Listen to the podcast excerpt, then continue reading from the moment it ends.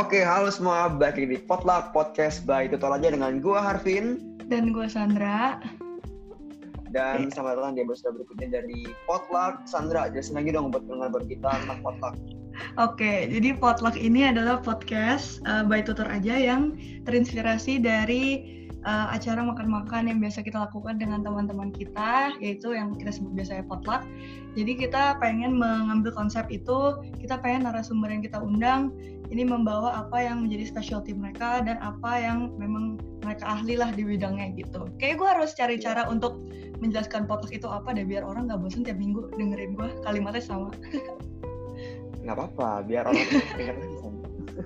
Jadi intinya kita di sini pengen uh, apa santai aja semuanya biar kita lebih ke arah sharing dan orang-orang yang dengar podcast ini bisa dapetin sesuatu yang spesial dari orang itu karena gue percaya setiap orang punya cerita masing-masing dan setiap orang memiliki sesuatu yang bisa mereka bagikan kepada kita. Nah, Betul. Sandra, kira-kira kasih dikit teaser dong kita bakal ngobrol sama siapa nih malam ini? Waduh, pokoknya orangnya super sehat kayaknya ya. Apa enggak? Kok langsung aja nih coba boleh memperkenalkan diri kok.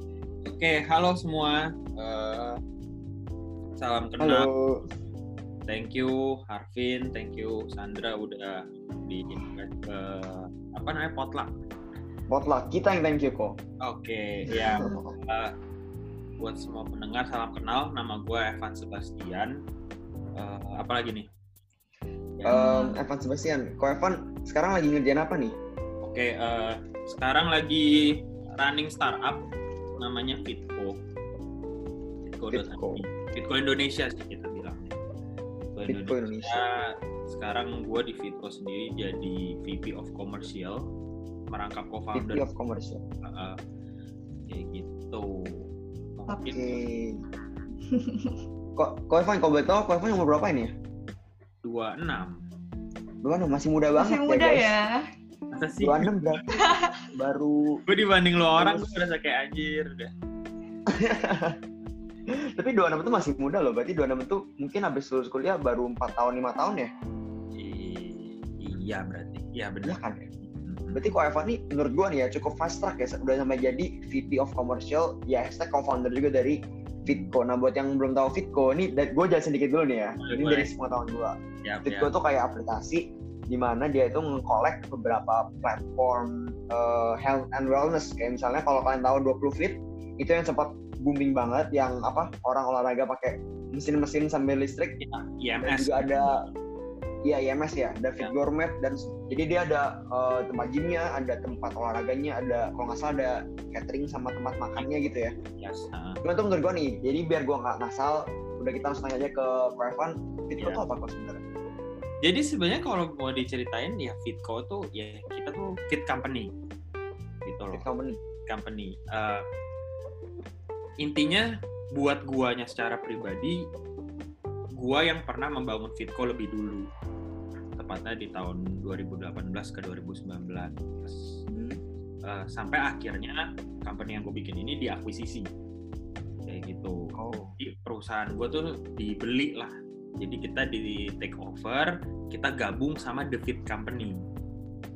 Oh, I see. Nah, jadi sebenarnya yang tadi lu bilang benar gitu. Kita ada 20 fit, si 20 fit, kita ada cateringnya si Fit Gourmet sama si Fit Shop. Kita punya retail dan kalau lu tahu mie instan yang lebih sehat tuh Fit Me. Mm-mm. Tahu yang pakai shirataki noodle ya? Nah, betul. Jadi ya Tahu gua san.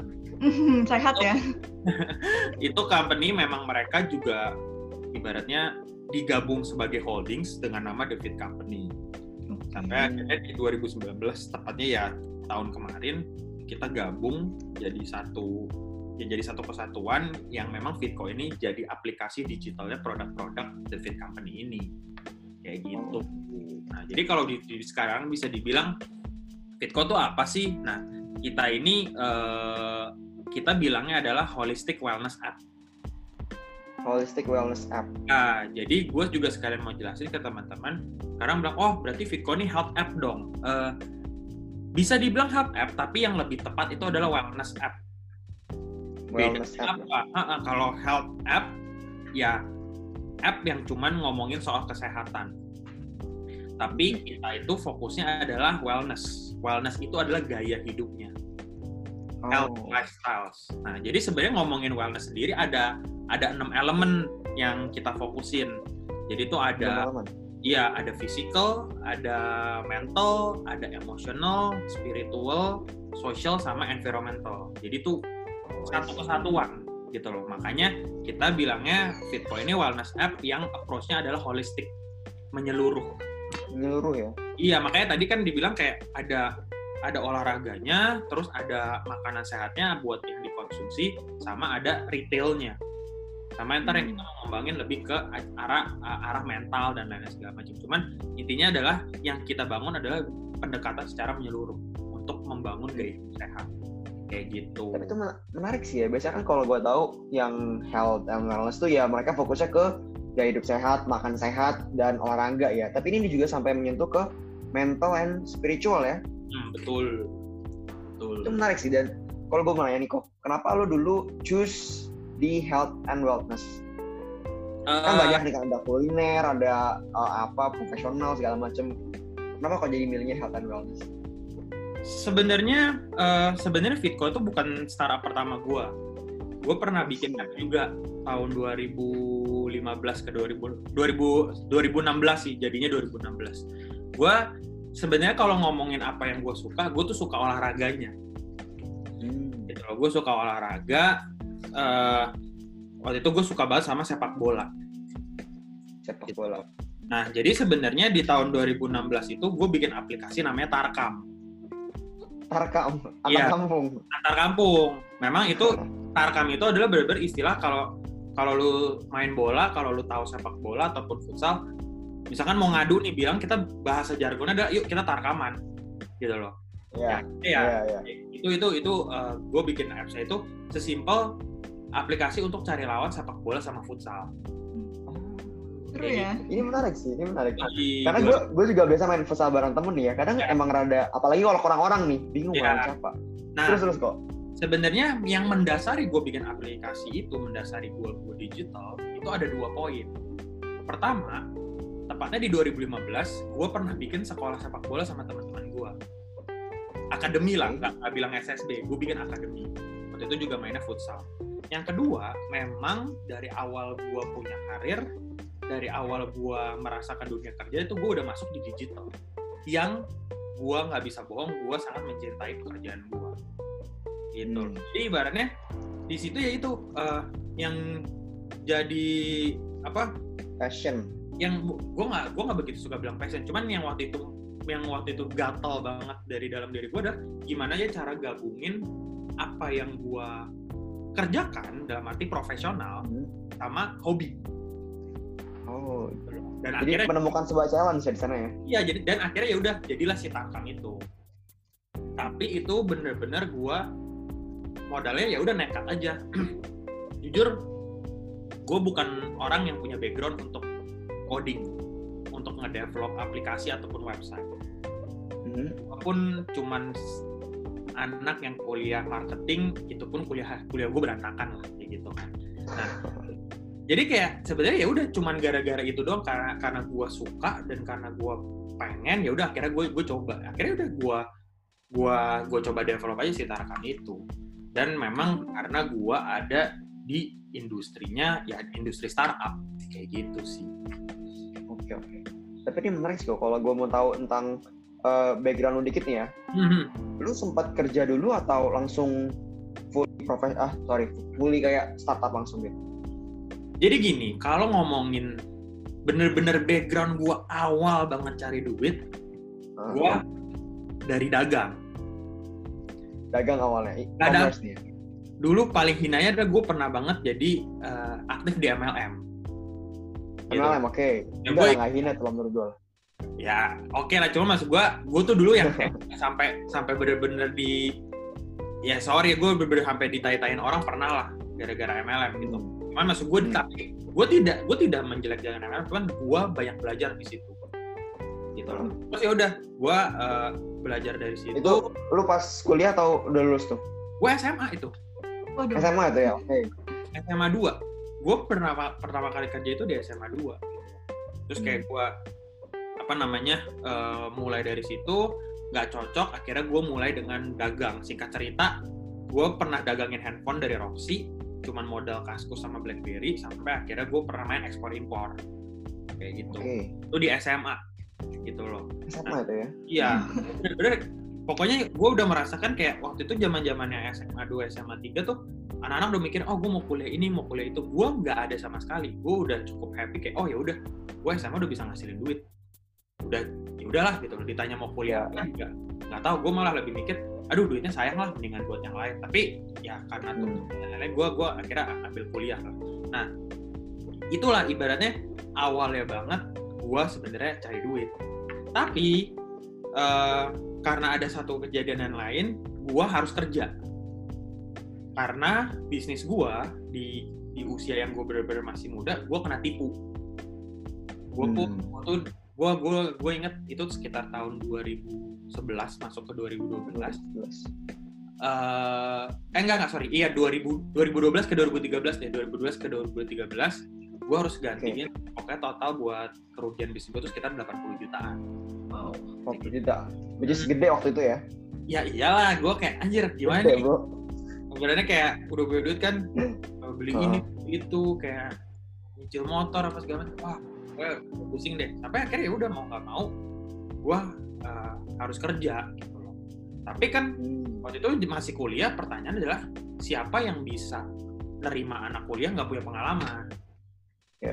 ya kan kayak oh siapa nih kayak Iya. terus, terus gimana cara bagi waktu kerja sama kuliah kayak, kayak gitu Iya. sampai akhirnya ya udah gue berapa kali nyobain kerja korporat gitu tapi kayak dua minggu dipecat dua minggu gue berantem sama bosnya segala macam.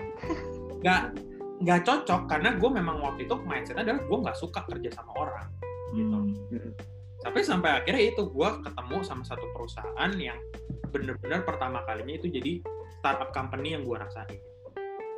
Udah nggak ada sih sekarang perusahaannya dulu nama namanya tuh Click Today clicktoday.com cuma sekarang udah nggak ada.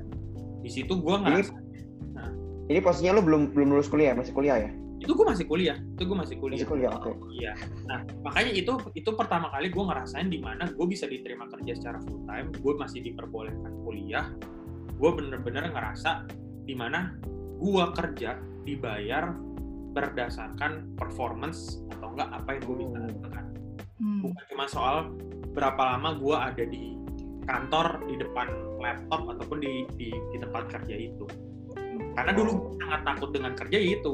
Aduh 9 to 5 nih kan bahasanya sekarang 9 to 5, 9 to 6 gitu kayak di kantor. Iya. masuk pagi pulang sore masuk pagi pulang sore gitu. itu gue sangat takut. Makanya pun gue langsung masuk ke divisinya sales pasti. Udah paling gampang tuh di itu. Ibaratnya gue bisa kerja fleksibel dan lain-lain segala macam ya Sebenarnya itu yang membuat gue akhirnya masuk ke dunia startup.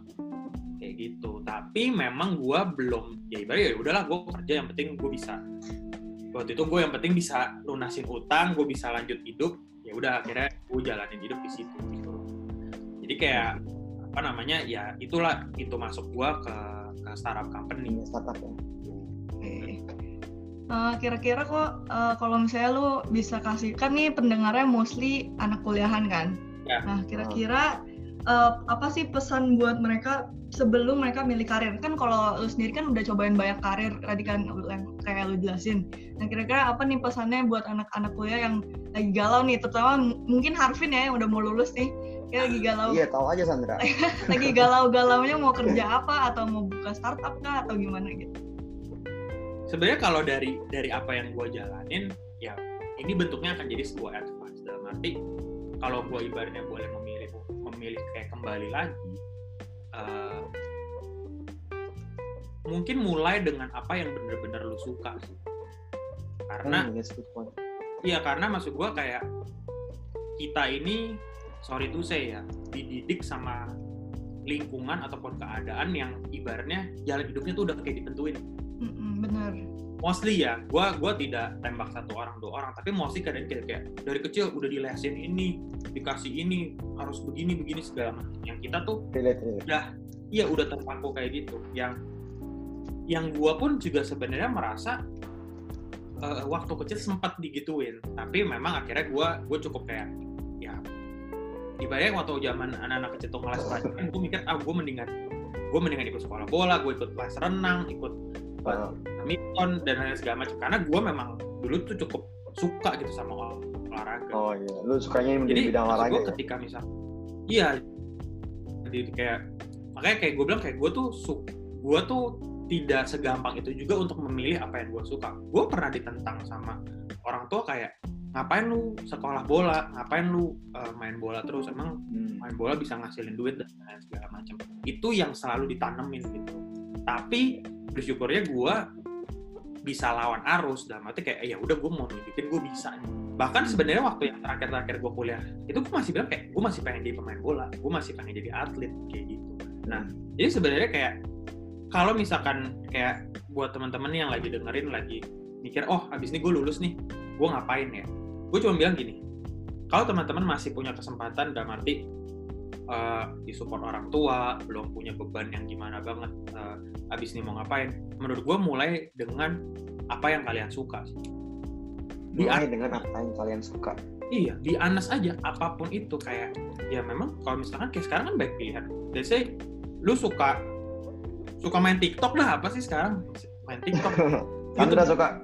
Enak aja. Maksudnya gue kayak mungkin itu jalannya gitu loh. Karena banyak banyak dari teman-teman gue pun yang akhirnya bisa berhasil dari dari dari pilihan Iya. itu. Dan dan dan jujur sama diri sendiri sih. Bener-bener kayak ya lu bener-bener harus jujur kayak apa pun itu harus bisa berani keluarin dan harus bisa eh, kita bisa ber- berani ngomongin oke gue mau A gue mau B gue mau C nah dari situ itu yang sebenarnya teman-teman perlu kejar karena kalau ujung-ujungnya akhirnya kita di apa ya kita memilih keputusan eh, buat hidup berdasarkan apa kata orang ngikutin kemauan orang kita tuh kayak nantinya tuh kayak udah jalan jauh-jauh kita cuma ngeliat ke belakang kayak anjir sama ini gue ngapain ya? Hmm. Oh, mau riset pun bisa dibilang udah telat tapi gue selalu percaya sebenarnya nggak ada yang terlambat likely lu mau umur berapapun di posisi apa pun if you wanna riset kalau lu tahu masih respon bisa. lu tahu konsekuensinya take it gitu loh Yep. cuman akan sangat disayangkan waktu yang ibaratnya kita pakai kita udah jalanin tapi sebenarnya lu pun nggak nggak tahu apa yang jadi purpose lu dengan lu jalanin semua itu gitu Hmm. Benar-benar. Tapi gue yakin ya yang pendengar ini pasti banyak yang bisa relate sama yang Pak Evan bilang. Mungkin kalian ngerasa ini bukan sebenarnya misalnya kuliah nih ya disuruh orang tua kuliah ini atau udah di istilahnya diarahkan sama orang tua. Ya kan gue yakin pasti banyak yang relate. Tapi padahal kalian punya passion kalian sendiri. Entah Ya. itu mungkin main musik, Ya. menggambar kayak atau mungkin main bola dan kalian ngerasa "Eh, ini bukan sebenarnya yang gue passion itu itu dan menurut gue tuh bener banget kata Pak Evan sekarang itu kesempatan terbuka banget guys gue pernah pernah lihat nih ya katanya 10 top youtuber pendapatan terbesar ini ngomongin boring dari AdSense ya? Ya. gue kaget banget. Ada namanya kalau nggak salah nih Ryan Review Toys. Itu bocah start dari umur 10 tahun kalau nggak salah ya. Dia review toys guys. Dia bener-bener cuma ngeliat mainan. Dia kasih tau suruhnya apa? Dia pendapatannya sekarang gede banget bro. Bener-bener gede banget. Dan menurut gue sekarang itu kesempatan terbuka lebar. Dari main TikTok pun bisa ngasilin duit kalau kalian internetnya jago apa gimana ya. Nah yang sebenarnya gue main kok ke Evan nih oke lah itu emang eh, keren cuman gue yakin in real life gak segampang itu pasti kan Pasti. namanya lu udah dikasihin jalur pet yang bagus sama orang tua tapi lu istilahnya harus ngelawan karena lu tahu tuh passion lu apa tips tuh buat anak-anak muda yang mau memperjuangkan passion mereka nih? waduh Kok jadi berat ya? eh gimana nggak karena balik lagi sih ke orang-orangnya kayak karena masuk gini tips gue bisa jadi tuh fit buat gue gitu. Ah. loh karena gue lumayan hardcore sih. Salah satu cara gue sebenarnya bisa akhirnya keluar dari semua sebenarnya gue juga nggak dituntut-tuntut amat sih tapi waktu itu gue berusaha untuk cari jalan gue sendiri. Gitu loh. Itu gue keputusan gue adalah gue keluar dari rumah bukannya kabur ya. Maksud gue kayak ya udahlah kayak gue bilang kayak gue di set gue udah bisa kerja gue udah gue mau ngekos likely gue memilih untuk kayak ya udah eh, gue mengasingkan diri gue belajar buat pribadi ya? gue iya gue maksud gue kayak mandiri and then kayak gue ya ya ik- ikutin jalan itu kayak ya nggak gampang juga gitu. Dan- tapi dari situ banyak yang gue pelajarin gitu loh untuk apalagi ya sekarang sebenarnya udah lebih gampang lah kayak lu mau ngekos dan lain-lain udah ada Gojek udah ada apa ya. GoFood ini itu segala macam tapi di zaman zaman dulu yang teknologi masih baru-baru juga itu lumayan struggling gitu loh yang kayak gue gue pun juga merasakan kadang kayak aduh kangen rumah tapi gengsi kayak ya walaupun pulang sih pulang aja ada. gitu tapi kayak enggak lah ada, gua, ada gitu ya ada gitu tapi kayak bisa gitu. walaupun sebenarnya gue gue bukan perantau kayak rumah gue di Tangerang waktu itu gue kayak cuma kos di Jakarta tapi kayak ketika kayak mau pulang enggak lah gue gue tahan lah kayak gue gue waktu itu pokoknya mantepin ya udah Senin sampai Jumat terus kan gue kuliah sama kerja. Weekend itu gue bangun startup gue gitu loh. Yang bener-bener gue pakai waktunya, waktunya bener-bener produktif produktif produktif. Gitu. Oke kayak bener-bener zaman zamannya Jokowi belum ramai soal kerja kerja kerja hidup kehidupan gue dulu tuh kayak 2000 udah kerja kerja ya? dari 2011 sampai sekitar 2015 tuh kerjanya kerja kerja kerja kerja doang. Bodo amat kerja duit duit duit kerja kerja jadi ya itu poin sih. Ini hardcore ya. Hardcore. Karena kalau di ya itu hard work sama decision buat mandiri sebenarnya. Dan menurut gue sih bener banget hard work itu nggak bisa nggak bisa dibohongin lah. Nggak bisa dikhianatin hasilnya bro. Tuh tapi ini agak hardcore ya kalau di Indonesia. Karena kan kalau mungkin kalau di US gitu uh, anaknya kalau emang mau ya, ya normal kalau emang mau memilih untuk tinggal pisah sama ortunya gitu. Tapi kalau di Indo kan kalau udah nikah baru biasa keluar dari rumah ortu kan gitu. Tapi ya emang lu agak hardcore sih kok orangnya. Tapi menurut gua gak ada yang salah gak ada yang salah iya, ya. Kalau kalian emang mau keren aja. mandiri cuma di sini kita nggak menyarankan juga ya. Jangan kamu kenapa kok dari rumah oh itu potluck aja mengajarkan. Enggak ya kita nggak ada menyarankan. Aja Oke, mau nanya kok. Tadi kan uh, kira-kira apa sih yang paling penting dari startup kan lu bangun startup banyak banget nih tadi kayak denger uh, apa tadi namanya uh, Tarkam. Ya ya. Iya ada banyak deh gitu. Nah apa sih apa yang paling penting dari startup? Sebenarnya makin ke sini gue melihat ya sebenarnya startup itu tidak ada yang beda dengan dengan sebuah bisnis dengan sebuah apa perusahaan yang udah gede ujung-ujungnya ya perusahaan. Cuman sebenarnya gue kalau yang udah gue pengalaman kan balik lagi gue gue kerja gue kan memang di startup dan nanti gue bangun dua startup dan gue pernah kerja di empat startup sebelumnya jadi sebenarnya yang selalu membedakan antara apa sih dengan startup dengan bisnis lain kenapa namanya itu startup starting up? Dalam arti gue selalu bilang ke orang-orang apa sih yang membedakan startup dengan yang lain? Gue selalu bilang itu adalah bedanya itu adalah di semangat sama tujuan. Hmm. semangat dan tujuan. Iya gitu loh dalam arti Kenapa gue bilang semangat dan tujuannya? Karena apa? Ketika lu membangun sesuatu, yang terpenting adalah gimana caranya lu ngebakarnya. Ngebakarnya maksudnya gimana nih? Ibarat gini, lu buat ngejalanin mobil, butuh bensin buat ngebakar mesin lu untuk jalan. Hmm. Nah, sama dengan si startup itu. Jadi ketika lu membangun sesuatu, bensin paling utama lu adalah semangat lu. Gimana lu sebagai pribadi menurunkan value-value, menurunkan budaya, menurunkan culture supaya orang-orang yang kerja sama lu itu punya visi yang sama, semangat yang sama, sama tujuan yang sama. Gitu loh. Dan makanya yang membedakan apa? Startup itu menurut gue yang paling membedakan itu adalah speed, kecepatan. Kalau teman-teman mau compare, let's say, uh, ya gue mungkin buat teman-teman yang dengerin gue tuh pernah di Gojek gue pernah di Gojek kerja dua setengah tahun di situ gue belajar banyak yang membedakan apa dalam waktu cuma 10 tahun valuasi perusahaannya udah bisa sama ataupun mendekati perusahaan-perusahaan yang bisa dibilang udah masuk 30, 50 tahun segala macam. Karena apa? Yang dia tawarkan adalah kecepatan. Yang dalam hanya waktu berapa tahun yang ibaratnya kalau kita tarik balik waktu 10 tahun ke belakang, 15 tahun ke belakang, kecepatan seperti itu belum pernah bisa dilakukan sama perusahaan lain. Ngomong kecepatan ya berarti apa dari segi nilai, dari segi uh, pengembangan, dari segi produk, dari segi uh, jumlah uh, orang, dari segi tujuan perusahaan segala macam. Gimana caranya dengan kecepatan itu mereka bisa bikin sesuatu yang akhirnya sekarang bisa dinikmatin sama banyak orang. Kayak gitu. Jadi makanya ya. Jadi makanya sebenarnya jangan gue kayak makanya makin ke sini sebenarnya gue melihat jadinya startup itu terlalu overrated. Kayak wah kalau gue biasa datang ke seminar-seminar kayak kasih mentoring kayak kok pengen bikin startup? Pengen bikin startup? Oke eh, apa? Iya pengen bikin aplikasi pengen bikin website I think startup is not always about going to an app atau enggak website.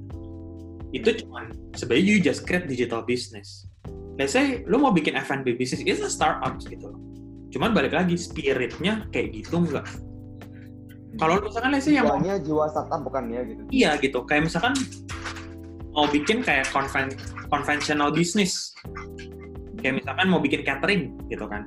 Nah itu catering yang lu bangun ada mental startupnya apa enggak kayak gitu nah itu yang sebenarnya Oh. harus harus dipahamin sih buat apa namanya kalau teman-teman pengen bikin startup kayak gitu Ah ini pas banget nih, gue ada pertanyaan yang kayaknya banyak yang bakal uh, menggunakannya. Hmm. Eh, ini tips dari pribadi ya, uh, Koko Ya. sendiri deh. Hmm. Buat orang yang mau membuat startupnya sendiri atau mau membuat bisnisnya sendiri, eh, menurut Koko apa langkah-langkah yang paling krusial yang harus dia jalani? satu From your personal experience dia. Iya. satu tahu dulu kenapa lo harus bikin startup gua pun pernah terjebak di titik itu udah ngerti wih kayaknya bikin startup keren ya kayak kayaknya jadi CEO itu keren ya kayaknya jadi founders itu keren ya ini gua buka-buka aja ke teman-teman kayak kenapa akhirnya gua eh, decide untuk akhirnya company gue diakuisisi Gitu. Karena sekarang kalau di titik sekarang di Bitcoin sekarang, gue bukan orang nomor satu di perusahaannya lagi. Kayak gue punya CEO-nya sekarang. I'm not the CEO. Gitu. Tapi dari dari dari kejadian ini gue belajar kayak buat lu bisa jadi dampak buat banyak orang, lu nggak perlu jadi nomor satu. Gue punya waktu itu dapat dari mentor gue, poinnya bagus banget. It's not about being number one people at the company Oke. Tapi it's all about being the best person in the company in which number that you are positioned at. Oke. Jadi be the best at where you are ya. Iya, karena maksud gue gini, mungkin gue sekarang jadi orang nomor tiga, orang nomor empat di company, tapi yang gue garanti adalah ketika gue jadi orang nomor tiga, gue pastikan gue jadi orang nomor tiga terbaik di perusahaan ini. Di Fitco yang sekarang. Makanya kayak sebenarnya tujuannya apa dulu nih? Kalau tadi misalkan mau bikin startup, tujuannya apa dulu? Oke lah, sekarang bilang kayak, yeah, I wanna solve the problems, I wanna added value, I wanna make profit. Ya harus tahu dulu tujuannya apa. Karena buat ibaratnya buat ngomongin tujuan belum tentu harus bikin startup, gitu loh. Kayak gue sekarang revelationsnya adalah buat gue achieve semua yang gue mau, gue nggak harus jadi CEO gitu loh. At this point ya belum tahu next, tapi di titik ini gue jadi belajar kayak, oh nggak harus selalu jadi orang nomor satu buat bisa influence banyak orang. Nggak perlu nggak perlu selalu jadi bosnya di perusahaan untuk bisa mimpin banyak orang. Iya. Gitu loh. Jadi gue melihatnya adalah ketika sekarang banyak orang yang mau bikin startup bisa jadi gini kayak, oke, gue gue pengen kok eh, didengerin banyak orang. Kalau memang sebenarnya you are influence enough in your position sekarang, orang bakal dengerin. Kalau memang lu karismatik, orang juga bakal dengerin. Tapi balik lagi, fokusnya bukan didengerin orang. Fokusnya adalah kenapa orang harus dengerin. Kenapa orang harus mempercayakan lu di posisi itu? Kenapa orang harus enjoy your product? Kenapa orang harus pakai your product or your service? I think it start with your why sih. For me personally. Start with why ya. Iya kak, ya itu gue gue quote dari bukunya Simon Sinek gitu kayak ya is- ya it start with why dan lain sebagainya. Tapi apa yang dia omong tuh bener gitu kayak terkadang kayak kalau kenapanya kita juga nggak kuat, ujung-ujungnya jadinya kayak ya udah delusional. Yang kayak tadi gue bilang di awal kayak oke sekarang anak-anak kuliah ya udah deh asal ambil aja, eh, jalanin aja kuliah. Tapi lu nggak tahu juga kenapa. So tiba-tiba udah jalan, udah masuk tahun kelima dari dunia karir lu terus kayak fuck gue ngapain ya? gitu loh kayak Iya, gue udah sejauh ini ngapain ya terus ternyata kayak oh ternyata bukan ini nih yang gue mau ya tidak salah juga it's a good thing that you finally aware. Tapi dan gue yakin banyak, banyak orang kayak gitu ya. Iya, tapi akhirnya lu cuman waste those kind of years cuman buat realize untuk oh ternyata gue salah nih. Ternyata gue kurang tepat. Nih so ya ya nggak ada salahnya juga. Balik lagi hidup setiap orang kan punya jerninya masing-masing. Ya buat gue pun gitu kayak akhirnya gue bisa bener-bener running bener-bener running my own startups itu adalah ketika gue di umur 26 sekarang. Yang gue udah berusaha bikin itu dari umur 23 gitu loh Three years journey. oh it, it ya it takes like three years gitu loh jadi ya Iya. Itu Joy ya? Dan semua iya berisik nih Dimaklumin ya guys, ada. Joy. Joy itu anjingnya Ko Evan, lucu banget. masuk di mod. Harus dimasukin. Tapi menurut gue it's a great mentality ya buat kalian bahwa tahu karena menurut gue sekarang jujur nih ya dan gue pun relate juga nih millennials tuh banyak yang pingin jadi uh, the star of the hour kayak pingin jadi frontman-nya pingin dikenal sebagai founder sebagai CEO Ya. tapi gue suka banget mentalitinya Ko Evani bahwa ya udah you may be not the CEO tapi lu harus bisa misalnya lu marketing ya be the best marketing ever lu Lu- misalnya lu. operation be the best operation ever dan ini Mm. mentality yang bagus banget buat kalian bawa either itu di bisnis, either itu di profesional atau di kuliah pun bawa mentality ini ini bagus banget ya buat kalian. Betul. Bener, Sandra? Betul banget. Oke, eh, menurut Koko, apakah di dunia startup itu gimana sih di dalam apa gimana ya membuat kalimatnya? Eh, bedanya kompetisi di dalam dunia startup dan di dunia korporat hmm Sebenarnya, ya, as, em- as an employee gitu. Apakah kompetisinya tinggi kayak misalnya kalau di episode ketiga kita nanti eh nanti harusnya udah keluar lah ya. Kalau di episode ketiga episode ketiga kita itu kita ngomong sama eh, konsultan. Nah Oke. itu emang episode eh, emang eh, pekerjaannya high competition banget ya. Nah Ya. kalau misalnya di startup itu gimana kok kira-kira? hmm. ya kompetisi menurut gue normal menurut gue itu bener-bener ya human human nature lah. Dalam arti kayak eh, kompetisi ada kan karena ya either perbedaan pendapat perbe- perbedaan visi perbedaan keinginan dan eh, ketika perbedaan-perbedaan itu bertabrakan jadinya jadinya sebenarnya ada perselisihan. Gue gue sebenarnya jawaban gue agak diplomatis cuma maksudnya gini eh, kompetisi pasti ada.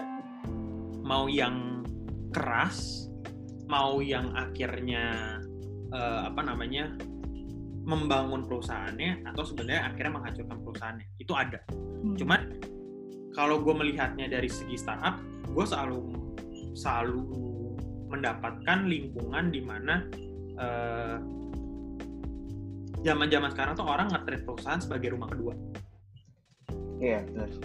karena ya udah kayak gua 24 jam hidup habis 8 jam buat tidur eh, sisanya udah pasti setengah hari gue pasti habisin di kantor atau nggak di perusahaan Kantor, iya. sisanya kalau yang malam ya udah eh, di rumah sama keluarga dan lain-lain jadi kayak makin ke sini gue lihat kebanyakan eh, kompetisi itu terjadi itu memang bisa dibilang secara disengaja Sengaja. Iya, kenapa? Karena kena kalau gini, kalau ibaratnya nggak ada kompetisi, kayak semuanya tuh pakai adat Jawa nih kayak, oh ya udah permisi, ya segala macam. Percaya sama gua, growth perusahaannya tuh akan sangat lama. Growth perusahaannya akan sangat lama. Justru dengan adanya kompetisi, orang kan bersaing, pengen nunjukin lah, Iya. nunjukin dalam ya. Iya, nunjukin dalam arti performance, nunjukin dalam arti diri, dan itu yang sebenarnya efeknya bisa dua nih. Memang bener-bener bisa ngebagusin perusahaan, atau malah ngejatuhin perusahaan. Hmm. Makanya sebenarnya sekarang banyak banget perusahaan-perusahaan yang udah ibaratnya investmentnya cukup gede, udah udah settle, mereka pasti punya namanya dynamic culture. Jadi gimana caranya dia ngebangun culture di perusahaannya supaya kompetisinya tetap terjaga dengan tujuan meningkatkan eh, kualitas sama performance perusahaan yang nanti diselingi dengan career path sama uh, arah si karyawan ataupun orang yang bekerja di sini tuh mau gimana? Gitu loh. Jadi makanya kayak bicara soal kompetisi ya pasti ada gitu. Nggak usah nggak usah ngomongin kerjaan deh. Lu lu orang di kuliah pasti ada kan gesek-gesek kan? Ada lah. Dari- Iya dari Di zaman semua hidupnya kompetisi semua.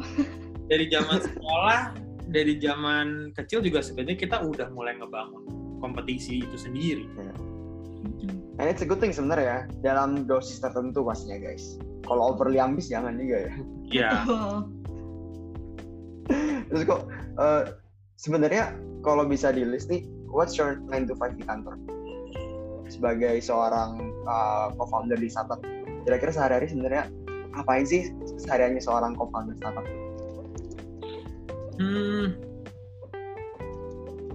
biasanya ya, kayak gue, ini berarti gue jelasinnya pre-covid lah ya. Iya. Ya boleh pre-covid deh. Kalau pre-covid yang Yang pasti, old normal. ya intinya adalah gue kan, gue nggak selalu ibaratnya kan karena karena lagi karena startup kan kadang jam kerjanya fleksibel kan. Biasanya gue tuh bangun pagi, gue tuh udah pasti me time dulu tuh.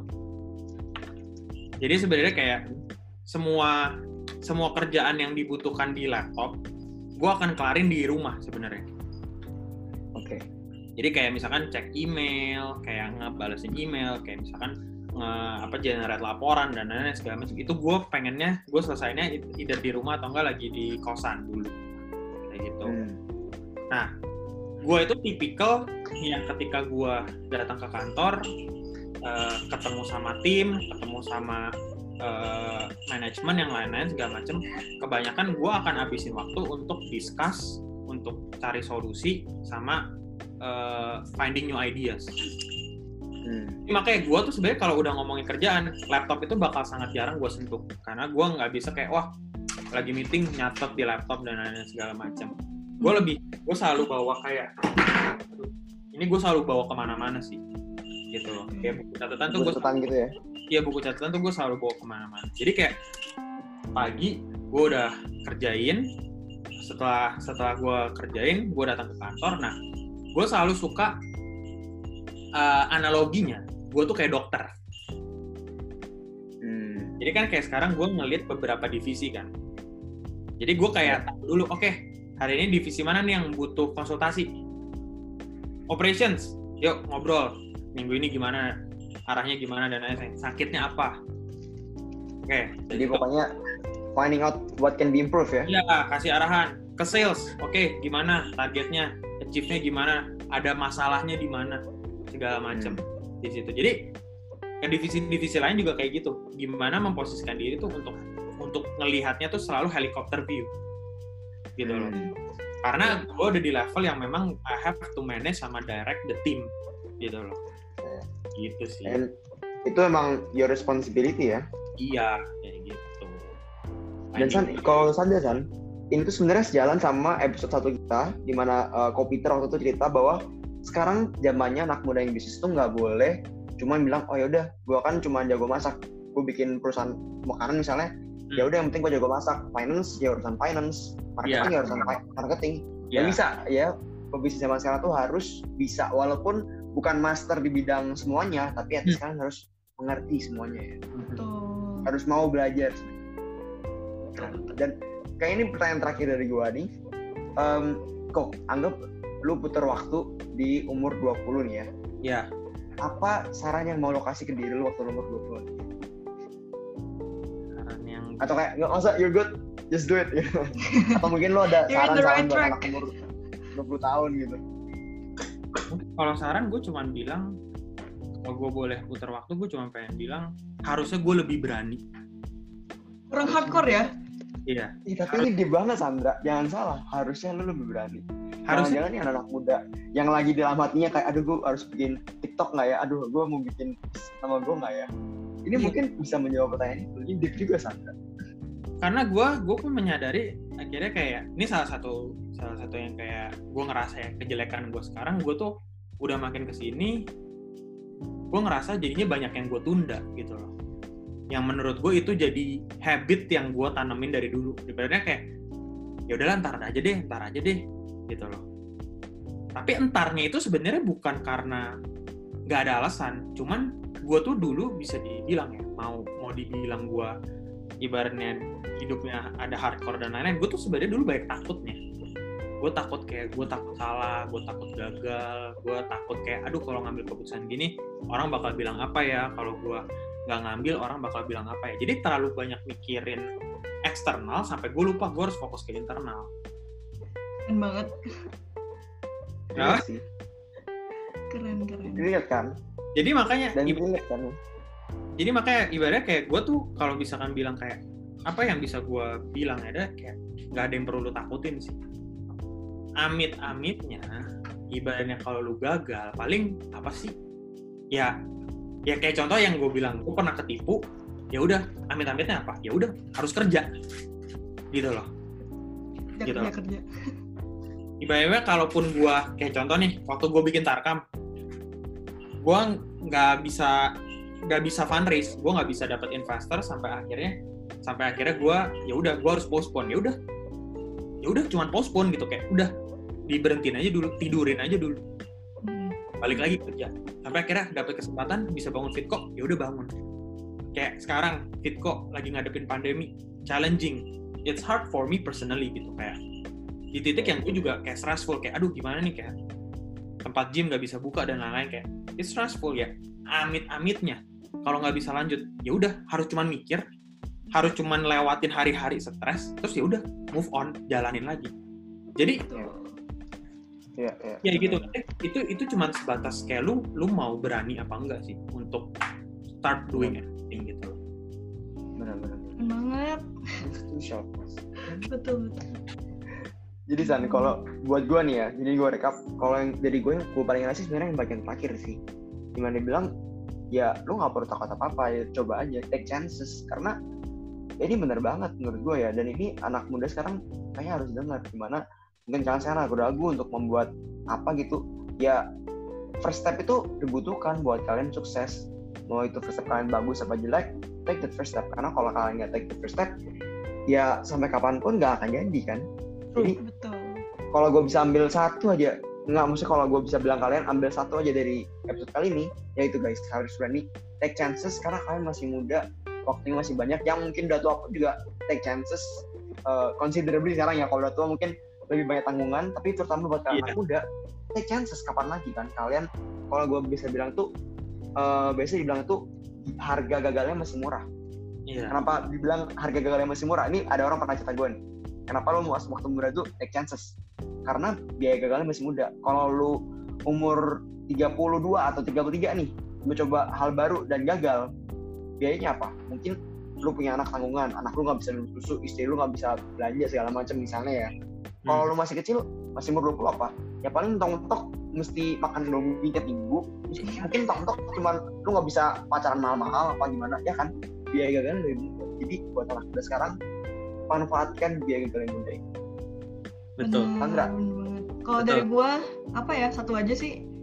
Yang paling gua ingat adalah ketika kalian mau milih karir setelah lulus, yang penting jangan sampai lu regret pilihan lu. Ya maksudnya itu hidup lu. Ya ya maksudnya kita harus berbakti juga sih ke orang tua, tapi pada akhirnya itu hidup-hidup lu. Ya, jangan sampai lu regret pas lu udah tua nanti lu duduk-duduk pas udah udah retire nih ya lu duduk terus lu kayak flashback kayak aduh dulu, dulu kenapa gue kayak gini ya kenapa gue nggak kayak gini ya aduh gue nyesel banget jangan sampai kayak gitu guys lu pada hidup cuma sekali coba cari celah di mana kalian masih bisa membahagiakan orang tua tapi juga membahagiakan diri lu sendiri. Kayak Sandra ntar mau jadi akuntan. Oke. Passion Sandra. Nggak mau nggak mau dijawab sekarang. Oke, thank you banget kok. By the way kok, ini uh, sebelum mengakhiri ini, uh, gue kasih kesempatan buat uh, Koko ceritain what's going on at Fitco right now, terus kayak lagi ngapain sekarang di Fitco, apa produk baru yang ada, atau mungkin promo-promo yang ada. Oke, eh ya dengan masa pandemi ini, ini lagi yang saya bilang, ini lagi challenging moment for for me. But uh, as a startup, we always uh, being challenged to be innovative and agile. Jadi ya karena kalian tahu sekarang, oh uh, bisnis olahraga berarti cuman ke tempat fitness dan lain segala macam. Kita lagi develop uh, our new product namanya Virtufit. Jadi Virtufit itu apa ya? Gimana caranya teman-teman bisa latihan dengan program yang tepat, program yang jelas, uh, yang dipandu sama uh, coaches-coaches pilihan kita.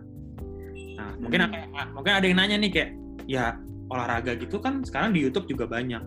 Nah, sebenarnya added uh, advantage-nya uh, up dari apa yang kita tawarkan itu sebenarnya adalah dua. Kita punya guideline, which means the programs. Jadi kalau teman-teman yang memang ibaratnya yang melihat olahraga itu bukan cuma sekedar keringatan dan capek doang, tapi ada goals-nya.